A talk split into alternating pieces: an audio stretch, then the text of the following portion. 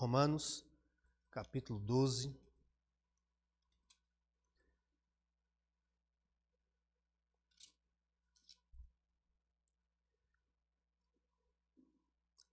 Nos diz assim a palavra do Senhor, na versão atualizada. Rogo-vos, pois, irmãos, pelas misericórdias de Deus, que apresenteis o vosso corpo por sacrifício vivo, santo e agradável a Deus, que é o vosso culto racional. E não vos conformeis com este século, mas transformai-vos pela renovação da vossa mente, para que experimenteis qual seja a boa, agradável e perfeita vontade de Deus. Porque pela graça que me foi dada, digo a cada um dentre vós que não pense de si mesmo além do que convém. Antes pense com moderação, segundo a medida da fé que Deus repartiu a cada um. Verso 9. O amor seja sem hipocrisia, detestai o mal, apegando-vos ao bem. Amai-vos cordialmente uns aos outros com amor fraternal, preferindo-vos em honra uns aos outros. Amém e amém. Ah, meus irmãos, há mais ou menos 20 anos atrás, eu fui é, participar de um curso e, e, há 20 anos eu tenho conhecimento, eu, eu tenho contato com, a, com Bill Hybels é, por conta desse treinamento aqui. Era esse livro que eu queria ter mostrado hoje pela manhã, não é? é a rede ministerial, pessoas certas nos lugares certos pelas razões certas. Ou seja, é, Deus concedeu a, ao crente nascido de novo, convertido, uma capacitação sobrenatural para ser utilizado para o crescimento da obra e da igreja de Deus. Não é? Chamado, nós somos chamados de membros de um corpo. Então você pode ser um dedinho, você pode ser uma sobrancelha, você pode ser um nariz, uma boca, enfim, o que você é no corpo de Cristo.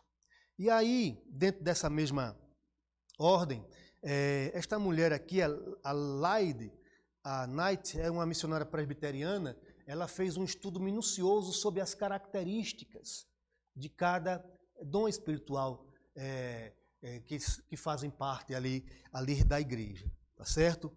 Ah, outro, outro livro que eu acho interessantíssimo, na verdade é um livreto. Irmão, se você puder adquirir este livretinho, procure aí. Eu acho que ele não custa mais do que oito reais, não. Mas seria bom a igreja toda ter um livreto desse de Hernandes Dias Lopes igreja acolhedora. Não é? E ele faz uma, uma, ele faz ele, ele, ele introduz a questão da é, estatística, não é? E, e, ele faz uma pergunta: por que um, uma pessoa A, não é? ou uma pessoa B escolhe uma igreja e outra não? Porque muitas igrejas têm boas estruturas, muitas igrejas têm boa palavra, mas alguns escolhem para outra e outras não. E aí, muita, e dentro dessas estatísticas todas, chegou-se à conclusão que a igreja, muitas que falham, falham no acolhimento. Né? Então, a igreja precisa é, ser igreja, cada vez mais, né? Ser igreja. E a introdução hoje da. sim, antes da introdução, há muitos anos eu fiz esse curso também no seminário, sobre, sobre mandamentos recíprocos. Você sabia que na Bíblia tem alguns mandamentos recíprocos que diz respeito aos relacionamentos da igreja? Por exemplo, amem-se uns aos outros aceitem-se uns aos outros, saúdem-se, né? Coisa boba, né? Saudar. Mas às vezes, às vezes os irmãos passam uns pelos outros e não há nenhuma saudação de nada. Né? É, tenham igual cuidado uns com os outros, sujeitem-se uns aos outros. Como é importante isso? Você se sujeitar uns aos outros, né? Suportem-se uns aos outros. Que aí muita gente entende suportar como aguentar forçado. Suportar é ser bengala, meu irmão. É o mais fraco encostar no mais forte para crescer e um dia ser forte também. E aqui são, isso são estudos de Paulo Solonca. Hoje nós vamos introduzir sobre a questão que nós estamos vendo é, a, sobre a, a série, na série de mensagem destes dias aí, desses domingos, sobre desigrejados. Isso aqui é um pastor congregacional, essa foi a tese de mestrado dele. Ele fazia, faz ciência, era mestre em ciência da religião. Ele foi pesquisar o fenômeno do, dos desigrejados. E aí virou esse livro aí, tá certo? E é sobre e a partir deste deste livro que nós queremos caminhar e falar sobre o imprescindível imprescindível caminho do igrejamento, né? de ser igreja. Nós precisamos ser igreja, irmãos. Cada vez mais, porque de fato é, tem se povoado muitos pensamentos na cabeça dos crentes modernos. Mas será se todos entendem o que é ser uma igreja? E nós precisamos captar isto daí.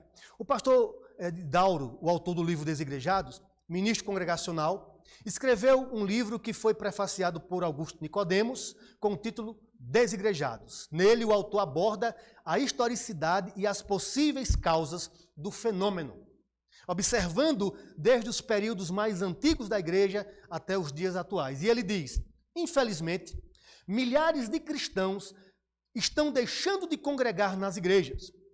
O fenômeno tem chamado a atenção da mídia cristã e secular.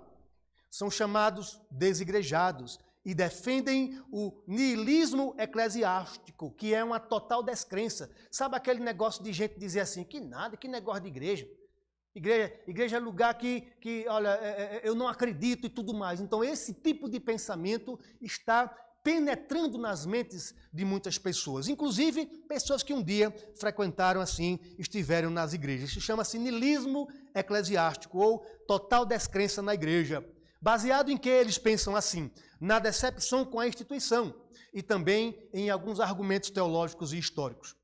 No livro Desigrejados, após a curada investigação, durante a sua produção de dissertação de mestrado, o pastor Idauro Campos, ele é, foi pesquisar quais são os motivos de algumas pessoas, de fato, estarem optando por é, abarcar ou se envolver neste fenômeno. É? Então, um dos, o primeiro motivo que ele é, levantou ali são as estruturas eclesiásticas engessadas, é? em que a organização engole o organismo. Nela, os inconformados dizem, entre outras reclamações, que os membros não têm espaço para exercerem suas vocações. E, em segundo lugar, eles atribuem a decepção com a liderança, que muitas vezes é totalitária e causadora de escândalos. Quantos escândalos na televisão relacionados a líderes de igreja? E aquilo ali, meus irmãos, como diz as Escrituras, atingindo o pastor, as ovelhas se dispersam. Então, todos estes aspectos aí, eles têm contribuído para levar pessoas a optar pelo desigrejamento. Será se isto está certo? Vamos analisar a luz das Escrituras Sagradas. Os membros dizem isso, não têm oportunidade de exercer suas vocações. E, em segundo lugar, atribuem a decepção com a liderança, que, que é totalitária e causadora de escândalos. No entanto, o reverendo Idauro permanece, ou melhor, percebe muita confusão, exageros e desconhecimento sobre a história da igreja por esses que pertencem ao movimento. Inclusive, nunca foi novo isso. Sempre existiu, desde quando a igreja nasceu, sempre existiu grupos querendo dizer que a guerra não prestava. Não há novidade, irmãos. É fundamental, porém, entender que tal fenômeno não encontra respaldo na Bíblia. Não há uma só linha nas Escrituras que apoie, que corrobore, que estimule o princípio do desigrejamento. Pelo contrário, nos diz que estar unidos é força atrativa da bênção do Senhor. E eu quero que você dê uma olhadinha para o Salmo 133 aqui. Salmo 133. Olha só o que está no Salmo 133. Vamos lá. Ó, como é bom e agradável viver unidos com os irmãos. Estar no meio dos crentes é bom, viu? Vamos lá. É como óleo precioso sobre a cabeça, o qual desce para a barba, a barba de Arão, e desce para a gola das suas vestes. É como o orvalho do Hermon, que desce sobre os montes de Sião. Ali ordena o Senhor a sua bênção para sempre, até aqui. Observe algumas características. Né? Primeiro, o salmista diz, e temos que entender um contexto deste salmo. Observe, quando Davi assumiu o reino de Israel, ou melhor, quando ele unificou o reino ali, tá certo? Quando ele assumiu o reino em lugar de Saul, muitos gostavam de Saul ainda.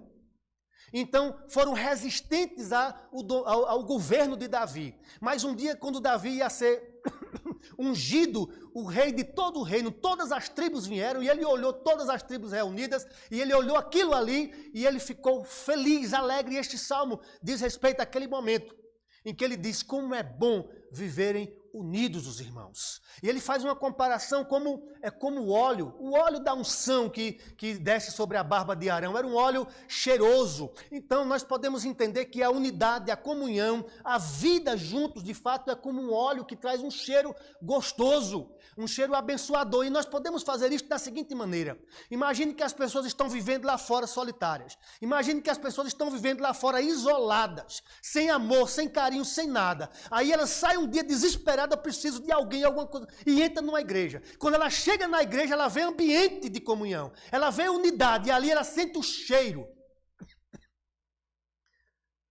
O cheiro do óleo. E ela diz: É aqui que eu quero estar. É nesse mundo que eu quero estar. É aqui no meio desse povo que eu quero viver. Por isso, ser igreja é algo tremendamente poderoso. Mas ele compara também é, a, a, unidade dos irmãos com o orvalho. O Hermon é um monte que fica ao norte da Galiléia, bem distante. E no topo dele tem gelo. E aquele frescor do monte ali faz com que as gotículas do orvalho refresquem e hidratem né, o, o leito do rio Jordão. E ele compara que a unidade do povo de Deus, que a igreja, não é, é um lugar onde tem frescor para a alma. É um lugar abençoado. E aí o desfecho, onde há unidade, há a bênção de Deus. Onde há a igreja, a Deus revela a sua bênção. Por isso, irmãos, estar juntos, não é? De fato é uma bênção. Não faz sentido o movimento desigrejado. Não faz sentido. O fenômeno do desigrejamento não vem da Bíblia, vem da sabedoria terrenal que Tiago diz que é demoníaca. E desconsidera Deus centralizando o eu. Como?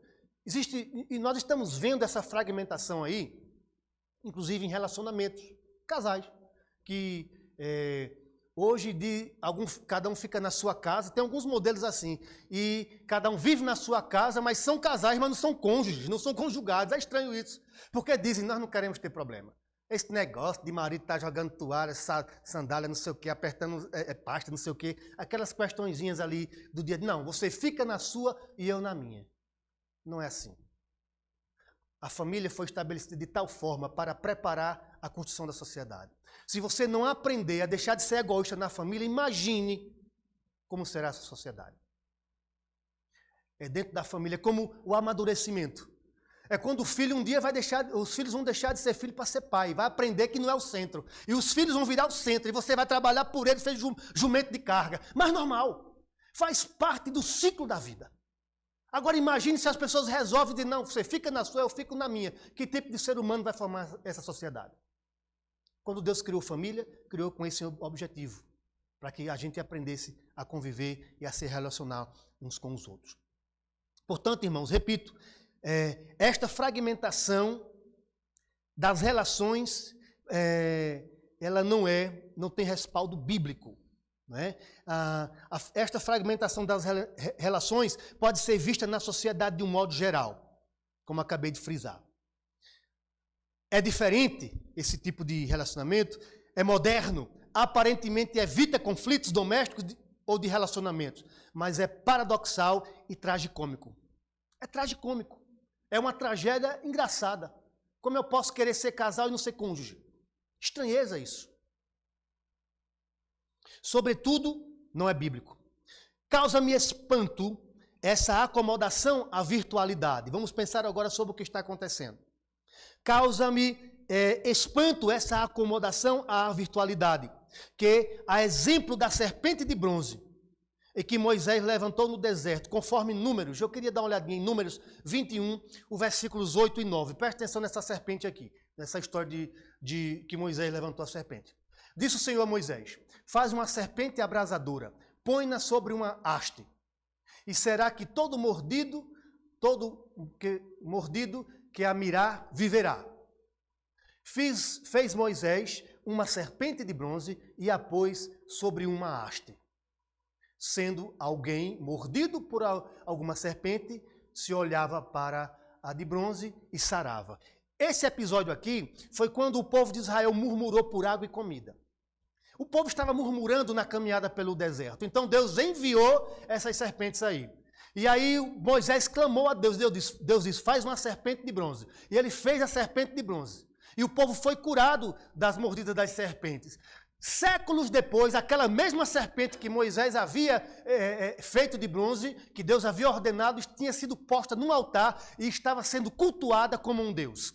Ou seja, a bênção virou uma maldição. O que, é que eu quero dizer com isso? A gente tem que tomar cuidado. Cuidado, eu sei que o momento requer usar os recursos tecnológicos. Eu sei que a virtualidade é uma necessidade, é um recurso, mas não pode se tornar a acomodação da nossa fé.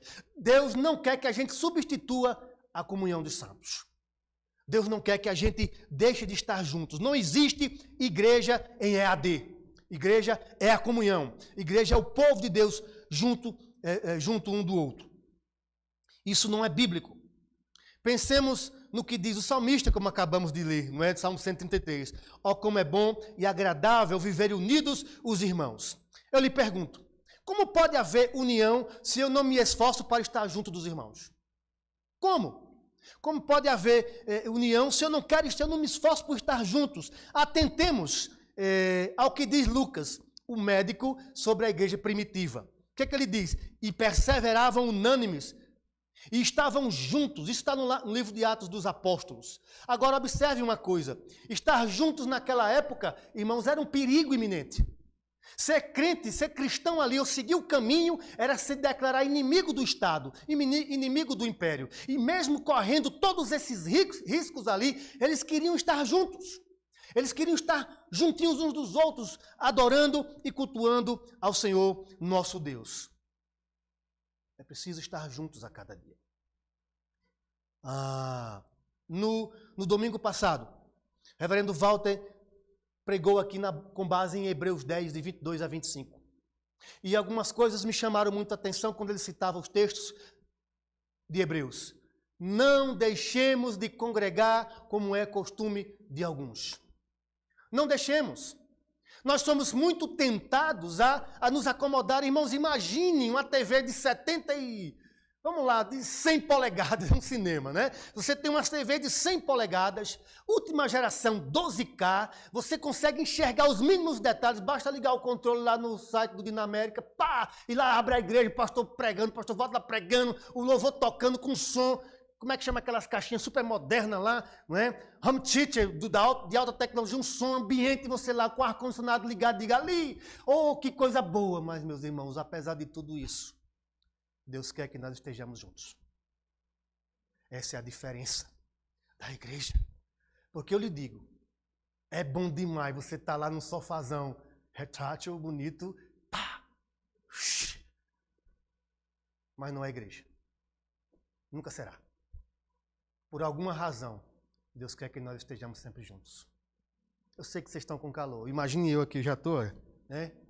Mas é tão bom estar com vocês. É tão bom estar aqui no meio da igreja. É tão bom a gente se reunir para cultuar a Deus e meditar na Sua palavra. Isso não pode ser substituído pelas, pelas regalias do, da vida, irmãos. O inimigo trabalha dessa forma. Quando ele não consegue vencer pela perseguição, como foi nos três primeiros séculos, né? Perseguiu, perseguiu a igreja, os imperadores, aquela coisa toda, ele deu um jeito de Aí eu, eu tenho dúvida se Constantino teve uma visão de Deus ou, ou foi o inimigo, porque a igreja se institucionalizou. O poder veio para a igreja e a igreja se acomodou e aquela espiritualidade desistiu. Se acomodou com o poder, porque o poder acomoda. É bom demais, irmão. Mas tem hora que a gente precisa pensar e ver o que a Bíblia fala sobre isso. A igreja, meus irmãos, sim, uh, não deixemos de congregar. Mas o texto que o professor Walter citou lá foi o quê? Mas façamos admoestações. E você pode olhar, admoestar é fazer pequenas repreensões. A gente tem que cuidar um do outro. Hoje em dia nós vivemos numa bolha, cada um na sua, e quando chega na igreja a gente continua com a bolha. E olha, pastor, não se meta na minha vida. Ou irmão, por favor, não se meta na minha vida. Mas a igreja. Um tem que ajudar o outro. Nós precisamos ter a confiança que estamos aqui para ajudar um ao outro. Você está indo para o precipício, eu vou deixar porque eu não quero lhe incomodar. Eu tenho que lhe ajudar a dizer, meu irmão, não vá por esse caminho. Foi o que aconteceu comigo há 27 anos atrás. Me converti num domingo, pá. No outro domingo eu estava enchendo a cara de cerveja, de cana. O presidente da mocidade chegou na. Eu não sei como disco. Veja a importância da visita. No outro domingo, né? Eu não apareci para o culto da escola dominical, não fui, e ele apareceu. Duas horas da tarde, eu enchendo a cara. Apareceu o presidente da mocidade na casa que eu estava. Ele foi na minha casa, perguntou o povo lá onde eu estava. Né? E aí foi atrás de mim, lá numa casa, não estava tendo um aniversário. Ele chegou para mim e disse uma coisa que até hoje eu não me esqueço. Ele disse: Roberto, quando você não era crente, você era do diabo. E ele não ia atrás de você, porque você já era dele. Mas a partir do momento que você se converte a Cristo, que você sai das trevas para a luz, ele vai fazer todo o possível para trazer, tirar você dos caminhos do Senhor. Irmãos, eu não precisei mais de duas perguntas, duas respostas, duas palavras. Na quarta-feira eu estava na igreja, no culto de doutrina e de oração. Porque nós precisamos uns dos outros. E saber falar. Veja como ele falou comigo, ele me explicou, porque eu era um cara novo na igreja. Ele me explicou as coisas. Não é chegar e dizer, você é um pecador miserável que não presta. Isso, isso aí cada um tem que saber dentro de si mesmo. É ajudar a acertar o caminho. Isso é ser igreja. Isso é não deixar as pessoas ao léu. A igreja não deve esperar as pessoas voltarem, virem. A igreja deve primeiro ir, como o bom pastor faz com a ovelha. Deixa as 99 bem guardadinhas, vai atrás daquela rebelde, trabalhosa. Às vezes tem que quebrar a canela dela e botar no ombro e trazer, mas tem que ir. Não pode, de forma nenhuma, achar que, uma, que a igreja, que é, é, é, a instituição é que vai atrair, não. Que vai atrair alguém para a igreja é o amor. O amor demonstrado ao outro. A igreja deve ser assim. A igreja, irmãos, é, é, é uma criação divina. E nós não precisamos ter medo de ser igreja. Viver ser igreja. A igreja é uma criação divina. E porventura Deus falhou? Deus criou a igreja. Porventura Deus falhou ao criá-la? Claro que não. A igreja não presta? Claro que não. A igreja é uma benção. É o melhor lugar do mundo para se estar na igreja. Por quê? Porque Deus habita no meio do seu povo. Ele habita no meio de nós. Nela prega-se o evangelho, o evangelho, nela nós conhecemos a verdade, nosso juízo foi restaurado. Lembra do gadareno? O gadareno tinha vários demônios nele, quando ouviu o evangelho, Jesus libertou ele, ele ficou sentado com perfeito juízo, vestido, e o povo se assustou porque ele agora estava correto, que ele estava é, um ser humano sociável. A igreja é esse lugar, irmão. Quantos já adentraram pela porta da igreja, no caso dessa, ou da outra que era lá, e ouviu o Evangelho e teve a vida transformada por causa do Evangelho. Que coisa boa é a igreja, que lugar maravilhoso Deus colocou no mundo a igreja, não é? A igreja do Senhor nosso Deus. É criação do Senhor. Lamentavelmente, muitos não valorizam o povo de Deus. E agora eu quero que preste atenção nisso daqui. Olham para a igreja sem a devida admiração. Igreja. Admiram mais os templos. Olha que templo imponente como os, os apóstolos de Jesus, quando entraram em Jerusalém, que olharam para o templo, e Senhor, que templo! Aí o Senhor disse: não vai ficar pedra sobre pedra. Mas desdenham, muitas vezes desdenham e desprezam o povo que, que, que pertence à igreja. Não tem a devida admiração para a igreja, igreja. Olham para as pessoas que estão nela como pessoas menos importantes que os nossos amigos da sociedade trocam o culto a Deus na companhia dos irmãos em Cristo por qualquer reunião secular. Olhe para o exemplo de Moisés. Irmãos, Moisés era, foi, foi o filho da filha do faraó. Os irmãos conhecem a história, eu vou só resumir. Moisés foi criado pela, pela filha do faraó no Egito. Moisés era príncipe do Egito. Moisés tinha toda a riqueza de, é, aos seus pés. Mas no dia que Deus falou com ele, não é? ele fugiu, a, a história que os irmãos conhecem, e diz Hebreus, Olha o que diz Hebreus capítulo 11, versículo. Hebreus 11, a partir do verso 23. Hebreus 11, a partir do versículo 23. Eu acho esse texto fantástico, olha, maravilhoso. Pela fé, Moisés, apenas nascido, foi ocultado por seus pais durante três meses, porque viram que a criança era formosa. Também não ficaram amedrontados pelo decreto do rei. Pela fé, Moisés, quando já homem feito, recusou ser chamado filho da filha de Faraó, preferindo ser maltratado junto com o povo de Deus a usufruir os prazeres transitórios do pecado.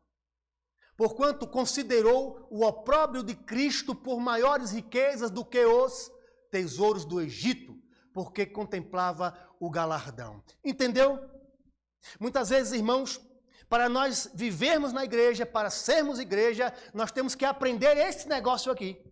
Ele tinha toda a regalia. Ele tinha o poder, a fama, tudo que o inimigo ofereceu para Jesus lá em Mateus capítulo 4. Te dou, transforma as pedras em pães, te dou os reinos. Se, se, se você se jogar daqui, os anjos te pegarão. Ele ofereceu todas as, essas coisas. Moisés trocou, abriu mão de ser o filho da filha de Faraó para se identificar com o povo escravo e maltratado. Parafraseando, às vezes, meus irmãos, às vezes nós temos pessoas com muito intelecto, com muitos recursos financeiros, que têm vergonha da igreja. Ou então tem até gente que não tem nada disso, tem vergonha da igreja. Quando chega fora da igreja, tem vergonha de reconhecer o irmão. Imagine, suponhamos uma igreja qualquer aí tenha um, é, um mega, um gigantesco empresário, um cara que só de juros rende um bilhão por mês para ele. Vamos pensar dessa forma, né? Então, aí chega o irmãozinho lá, seu, seu, seu Zezinho, não sei de que lá, de repente, uma pessoa muito simples da igreja, encontra ele no meio dos amigos da alta sociedade, no meio da rua, e diz: Pai do Senhor, meu irmão. Imagine esse empresário olhar para ele e dizer: A paz do Senhor, meu irmão, que bom lhe ver. Quantos terão vergonha? A igreja está se desigrejando, irmãos. A igreja está, se não tomar cuidado, está se tornando algo, uma anomalia que não é o que a Bíblia diz.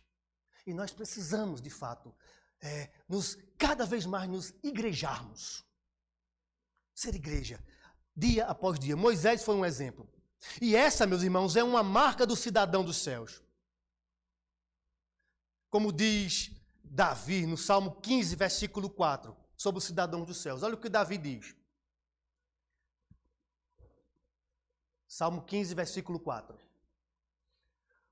O que a seus olhos tem por desprezível o réprobo, ou seja, o cidadão do céu, ele reprova as pessoas de mau caráter, reprovado, certo? Mas honra, honra aos que temem ao Senhor, o que jura com dano próprio e não se retrata. Não é? Ele, eles amam, eles amam os que temem ao Senhor. João vai dizer que é, vai dizer que fiquei sobremodo alegre em ter encontrado entre os filhos os que andam na verdade de acordo com os mandamentos é, do Pai. Segundo João, versículo 4. Em Gálatas, capítulo 6, 10, é, Paulo nos diz que temos que acolher, não é? Temos que acolher estas palavras aqui. Façam bem a todos, principalmente aos da família da fé. Que loucura! Muita gente diz assim: não, minha família é minha família, a igreja é a igreja. Aí que Paulo está dizendo: faça o bem a todos. Mas principalmente da família da fé. Você entendeu qual é o nível de que é uma igreja? Uma igreja não é uma reunião de associados, uma igreja não é uma reunião de filantropos, uma igreja não é uma reunião de voluntários, uma igreja é um corpo onde as pessoas são unidas, estão juntas e sem você eu sinto falta. Se você falta, você me atinge, me incomoda e incomoda a igreja. A sua, a sua ausência, o, o, seu, o seu não envolvimento nos machuca como igreja. E eu não, eu não condições de dizer simplesmente, venha se você quiser. Se virou igreja, se virou corpo, virou família, você é uma parte do corpo. Se tirar, se você arrancar os pés, você vai ser obrigado a andar de cadeira de roda. Se você arrancar as mãos, como é que você vai escrever? Se você, sei lá, arrancar os olhos, como é que você vai ver? Entende por que Paulo fez comparação com o corpo? Nós estamos espiritualmente ligados por causa daquilo que Cristo fez por cada um de nós. Todos nós somos irmãos. É, estamos unidos uns com os outros e precisamos valorizar a igreja. Uma das figuras, e aí várias figuras são é, é, apontam para a igreja. A Bíblia usa figuras para querer mostrar o que é uma igreja. Mostra a igreja como uma noiva. Imagine. Não é? Quando a gente está fazendo um casamento, um, o primeiro que vê é o pastor. Né? E todo mundo está aqui sentado, como vocês estão, aí a noiva aponta ali na porta. Daqui a pouco o cara do, do, do piano faz. Daqui a pouco todo mundo se levanta. Aí a noiva vem linda, bonita, ataviada, aquele véu de grinalda, com aquele buquê lindo, maravilhoso. E à medida que ela vai passando pelos bancos, o povo vai. Alguns riem de emoção, outros choram emocionado, outros ficam extasiados, alguns botam assim, as mulheres botam a mão na boca assim, fica, meu Deus, como está lindo. E vai passando, e vai passando, e vai passando. E Jesus comparou a igreja com uma noiva que tem que os olhares se voltar para ela. Não é para ninguém desprezar a igreja de Cristo, não. A igreja é uma noiva. E naquele cenário ela é a pessoa principal abaixo de Deus. E todos devem olhar para ela. Então a igreja do Dinamérica, ou qualquer igrejinha, no subúrbio qualquer, quando eu trabalhava lá no Recife, a 20, 1996. Melissa nem tinha chegado ainda. Chegou depois. Eu pegava duas horas e meia de condução para ir para um, Prazeres. Não sei se vocês conhecem Recife, o grande Recife ali. Prazeres fica em Jaboatão, mas já lá na Praia de Piedade. Aí eu pegava um metrô, pegava dois ônibus, levava duas horas e meia, saía sete da manhã para chegar nove e meia na congregação. Uma congregaçãozinha feita, com duas paredinhas assim, bem simples, bem, bem acanhadazinha, com uns telhadinhos de brasilito, um calor. Para pregar o evangelho e estar com os irmãos. E me marcava porque nós não tínhamos nem instrumento, não tinha nada né? E a gente fazia o louvor com o pessoal ali, aquela coisa toda, e tinha uma musiquinha, permita-me aqui, que a gente é, cantava, coisinha de, de, bem simples. Aqui não, aqui é tecnologia pura, essas músicas novas que vocês tocam aqui, né? Mas naquela época a igreja era bem simplesinha. Eu preciso de você, você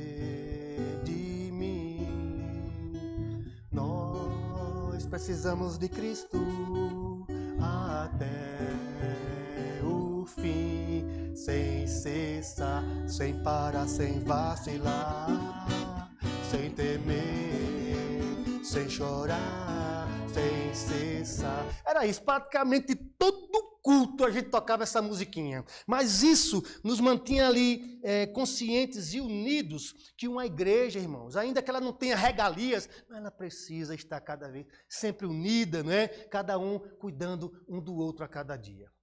Era um lugar bem, bem, bem carente, muita lama, tinha muita vaquejada, tinha muito esterco de boi, eu saía ali, tá, aquele negócio todo, 21 anos de idade, sofri muitas dificuldades por conta de, de vários fatores, mas era tão bom poder é, compartilhar uns com os outros para que houvesse um crescimento espiritual da igreja. Hoje é uma igreja, tem um, um pastor baiano lá da minha cidade, Josemar, está lá acho que há uns 20 anos nessa comunidade. Hoje tem metrô, tem tudo. Deve ter mudado consideravelmente, que era bem pertinho da praia. Mas no começo, as coisas às vezes são difíceis. E você não pode simplesmente. Depois, no, no ano. E eu fui só. Se, se ministério fosse carreira, eu fui só evoluindo. Depois fui para uma igreja maior, mais estruturada. Depois fui para a igreja mais antiga do Nordeste, a Pernambucana. Aí eu me senti um seminarista né, da Pernambucana, a, igreja, a segunda igreja que Cala fundou no Brasil. Mas, irmãos, igreja é igreja. Seja da Pernambucana ou lá de Cajueiro Seco. A comunhão dos santos é importante, fundamental na vida cristã a cada dia, meus irmãos. E nesse capítulo 12, meus irmãos. E aí eu vou, é, vou parar aqui, porque eu, eu creio que eu terei é, outro momento para concluir o que de fato eu tenho é, para falar com os irmãos, que é meditar sobre os pontos do capítulo 12. Mas eu queria que nesse momento nós orássemos. Orássemos sobre a igreja. Não é? Sobre a importância que a igreja tem nas nossas vidas, como Deus nos deu esse lugar maravilhoso. Como dizia é, o pastor Edson Queiroz, é o melhor, melhor lugar do mundo, é a igreja. E aqui eu não estou escondendo as nossas dificuldades, que temos, muitas. Mas é o lugar da comunhão dos santos. É o lugar que Deus separou para que o seu povo se reunisse para cultuá-lo e adorá-lo. O que eu vejo, irmãos, preste atenção nisso, eu quero que você preste atenção. O diabo trabalha hoje, se no primeiro século ele trabalhou com perseguição, muitos crentes morreram lá no Coliseu, né? com o passar do tempo, ele foi trabalhando com acomodação. E hoje ele está querendo destruir os símbolos da igreja. O Natal virou Papai Noel, a Páscoa virou ovo de coelho, que nunca vi coelho botar ovo, é esducho, não é? E agora a igreja está virando, muita gente, muita gente quer transformar em tudo. Quer tirar a visão da igreja, do que é ser uma igreja. Porque foi isso que ele fez com Daniel e os amigos dele. Mudou os nomes e, ofereci, e, sedu, e procurou seduzir com a alimentação do rei. Mas eles firmemente disseram que não queriam. Eles queriam ser chamados de Daniel, Misael, Azarias e Ananias. Não queriam os nomes dos deuses do, é, da Babilônia. E que não queriam comer as comidas do rei. Eles queriam apenas hortaliças. Que às vezes a gente precisa se posicionar para ser igreja. Baixe sua cabeça. Vamos orar pela nossa igreja, em especial agora a nossa comunidade. Senhor, obrigado porque o Senhor nos deu esse lugar, essa comunidade, este povo, para que nos, para nos reunirmos, para cantar louvores ao Teu nome, para dizer que só o Senhor é Deus, digno de toda a honra, de toda a glória e todo louvor, mas para vivermos, em, ó Senhor, na comunhão dos santos. Fortalece-nos, ó Deus, a cada dia e nos dá, dia após dia, a, a visão bíblica de ser igreja. Nós oramos assim, Senhor, em nome e pelo amor de Jesus para a glória de Jesus. Amém. Irmãos, eu vou encerrar com esse corinho, mais um corinho das antigas, né? E aí, desde já, logo após esse cântico, os irmãos do louvor. Porque quando, quando a gente é novo convertido, todas, tudo que canta na igreja, irmãos, tudo que a gente canta na igreja, toca profundamente as nossas almas. Pode ser o mais simples possível. Né? Mas olha a mensagem aqui. Ó. Pai, faz-nos um. Pai, faz-nos um. Para que o mundo saiba que enviaste Jesus. Faz-nos um. Mais uma vez. Pai, faz-nos um. Pai, faz-nos um. Para que o mundo saiba que enviaste